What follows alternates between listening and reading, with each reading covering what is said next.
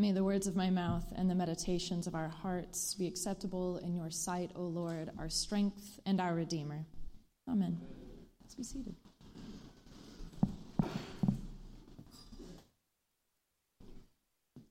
First of all, I wanted to say hello that my name is Amber. If you don't know me yet, this is my first week at the cathedral. Last week was my first Sunday with you all, so we've made it a week together. And I wanted to say thank you uh, for your welcome here both uh, this morning and uh, through your notes, through the words that you've stopped by and seen the office. And so the dean's class was last week. It was get to know Amber Carswell. And we had this little box set up in the back where you got to ask any sort of anonymous question that you want on these little note cards. And mostly what you asked there was welcome, which you may notice is not actually a question. But I like that about y'all. I think the world would be a better place if questions about another person were translated first into open hearts and open arms. Hospitality, after all, is one of the oldest stories we tell about just who God is. And I keep hearing you tell it here. But the question you didn't ask, uh, and the question I'll go ahead and ask for you is Who is your least favorite gospel writer? And I'll go ahead and answer it for you too. It's John, uh, today's gospel writer. Sorry for all you Team John folks out there. Team Mark all the way. It's John's fine. It's G, it's the Jesus that I meet in John that's the problem for me. He's so unlike the Jesus that we meet in the Synoptic Gospels. He's full of all of these long winded speeches and unbroken monologues, signs and symbols and mystery. And sure, it's, it's all beautiful, very poetic language, but it's notoriously dense, difficult. So I get it today when the crowds come up to Jesus and pressure him to speak clearly. How long will you keep us in suspense? Is the polite way to translate that. To get the real tone of the annoyance there, it might be how long are you going to keep bothering us without telling us what you mean? That's probably a little closer. Tell us plainly, Jesus, the Jews demand. Another reason John is least favorite, because it's always the fault of the Jews. And we all know the sort of monstrosity that hooked on to that sentiment and grew into millennia of horror for the Jews. I get it. John's beleaguered, oppressed community had been shunned from the synagogues, right? Just like they'd been ostracized by the Roman government. Religious structure caught up with empire, corrupted by the machinations of government this collusion of, of piety and power that led to discrimination, that led to death. I think, I think we all get that. We get it, why John does it, but it doesn't mean that I like it. Tell us plainly, they ask Jesus. And we like a guy who tells it like it is. It's what we demand of politicians, right? The no nonsense woman, my fourth grade teacher who could cull a riot with the force of her stare, right? It's what we want in a salesperson. No runaround. Just, just tell me plainly. It's what we ask of the doctors after the test results come in. It's when things fall apart that we, or at least I, have asked of God could you just be a little more clear? Jesus' response today is I've been telling you, I've told you plainly. Which, if you haven't memorized the Gospel of John, I'll tell you that in the true sense that he's not actually said that.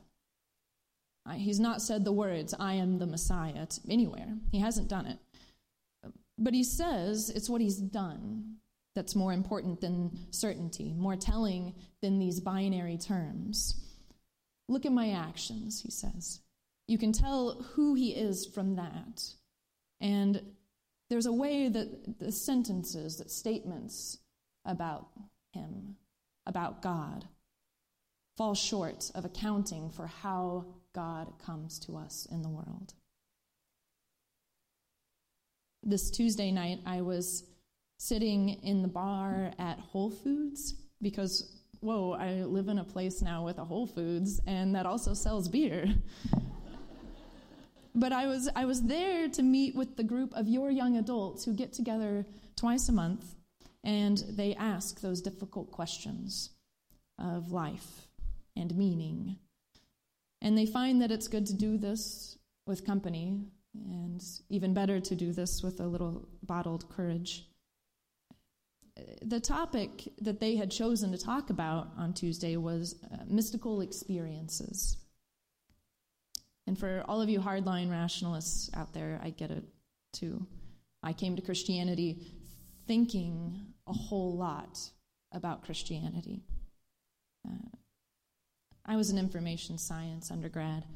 I took more calculus classes than was actually necessary for someone who was going to become a priest, and I liked it. I like a garden that is easy, divided exactly into square foot neat sections. I like numbers divisible by two and five. But we were talking about the mystical experience.